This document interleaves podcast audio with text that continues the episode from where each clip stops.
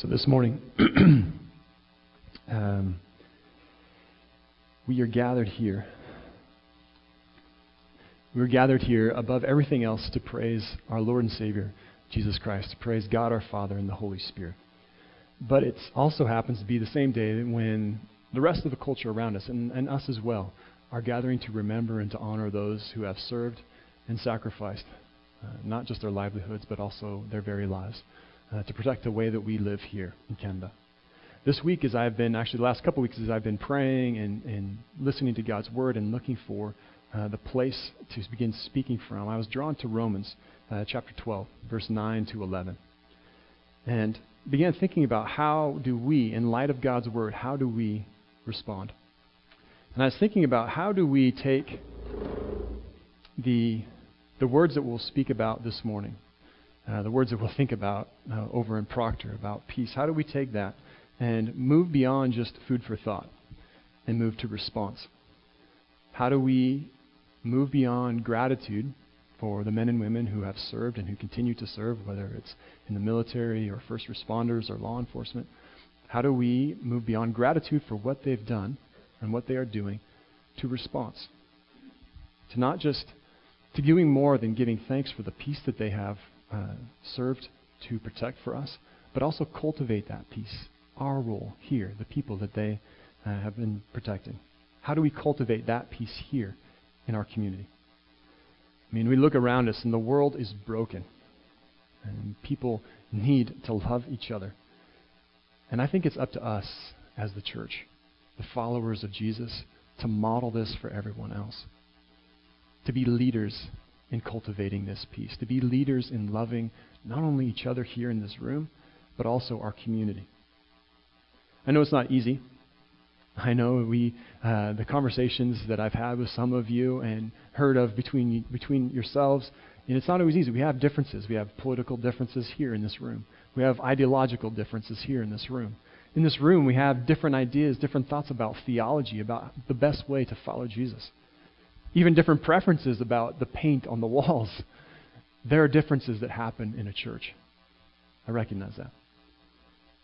But nonetheless, nonetheless, we are called by God, commanded by Jesus to love one another. Listen to these words that Paul wrote to another church that also had differences. To a church in Rome that was filled with Jews who had converted to Christianity or who had believed that Jesus was their Messiah, worshiping alongside Romans who were originally worshiping Roman gods and other sorts of uh, Mediterranean religions. And they're all gathered together in this small church trying to work out their differences about food, uh, food restrictions, whether they eat kosher or not, which days to celebrate, which days to not. And so, Paul, writing to the church, he says this to them. He says, Don't just pretend to love others, really love them. Hate what is wrong, hold tightly to what is good. Love each other with genuine affection, with genuine affection, and take delight in honoring each other. Never be lazy, but work hard, and serve the Lord enthusiastically. Rejoice in our confident hope be patient in trouble. Keep on praying. When, pe- when God's people are in need, be ready to help them, always eager to practice hospitality. These are the words that he's giving to this small group of Christians. Now, the thing is, and this is why I think it's so important for us, this is not the first, we're not the first community to wrestle with these questions of how do we love each other well. Paul's saying to this group of Christians, truly love each other. Actually, in literally in, in Greek, he says, love each other without hypocrisy. So, essentially saying, say that you love people, and then live that you love them. Let the way that we live, the way that we treat each other, line up with the words that we say about loving each other. He goes on to say, then hate evil and cling to, grab onto, hold onto, and never let it go the things that are good. The things that are good among us. And so some of you might be thinking, what does this look like? You know, practically, Jason, what does it look like in our lives? So he, Paul says, he says, in brotherly love for one another, be devoted. Devoted to it. In honor, hold each other above yourself. In a sense, he's saying, um, have a competition to see who can honor others above themselves more.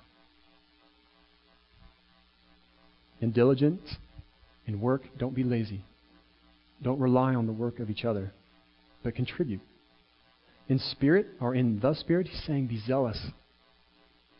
Be on fire in terms of the Spirit, of the Holy Spirit in us. In the Lord, and I think he's talking about Jesus here. In Jesus, keep serving. In hope, the hope that we have in Christ, eternal hope, keep rejoicing. Don't forget it. In trouble, whether it's persecution or trouble or things going wrong in our lives, keep enduring it. Stay faithful. In prayer, keep praying all the time, fervently praying. In the needs of the church, of one another, keep sharing. Keep looking out for one another. In hospitality, keep striving for it. Hospitality with each other, but also, especially, hospitality with the people from our community. Keep welcoming people by the way we treat them. See, the thing is, I don't know if we hear this enough, but we, the church, we are God's plan A for creation. We're the plan, church, to be role models, to be the ones who are cultivating God's kingdom. It's interesting. I was this last week, or maybe two weeks ago, I was watching this TV show. It's about um, uh, special forces uh, soldiers. Uh, it's an American show, and one of their soldiers died, and a whole half of the episode was about the funeral and about all these really tough military guys gathering together with their spouses or girlfriends and and putting you know making casseroles and taking care of uh, the the woman the the widow who was left. And after all, they all had brought all their casseroles and all their food and all their care uh, for the wife, um, one of the girlfriends who was new to the situation, she is talking with uh, one of the soldiers, and she said to him, "This is amazing. I've never seen anything like this." She says, Where I come from, she is a, as a student, like a PhD student, and works in a college or university. She says, This would never happen. Maybe a few people might comfort you, but you'd be on your own. And she said, How do you guys do this? And the guy is a soldier, so not especially, uh, this guy specifically, not especially a deep thinker. He just says, You know, it's just what we do. It's how we do things here. And I immediately began thinking about the church. Uh, not that we're special forces people, but um, but that we drop things to care for one another. And I know we don't always do it perfectly. I know sometimes some of us feel like we've been left um, let fall through the cracks. But I've also seen the ways that when something happens, we as a church drop what we're doing and gather around those who are hurting.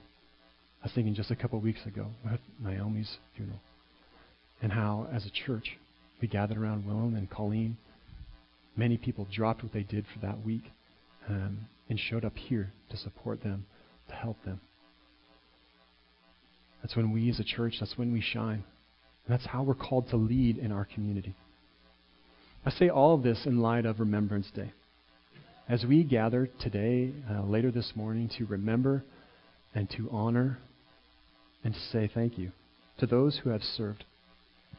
And this morning, I, I am I feel called to be more than grateful. More than grateful for those who are protecting or who have protected the peace that we enjoy, but also called as a people, as a church, to lead in cultivating that peace in our community. This is where the church comes in. The world needs us. And I know they're probably the last to admit it. And despite all the stereotypes that they make of us as being judgmental or closed minded. The world needs us, followers of Jesus. But they don't need us to be judgmental. They don't need us to be hypocritical about our faith. They need us to faithfully follow Jesus, to truly love each other, and to cultivate this peace.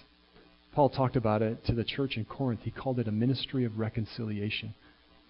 We are called to be reconcilers in our community.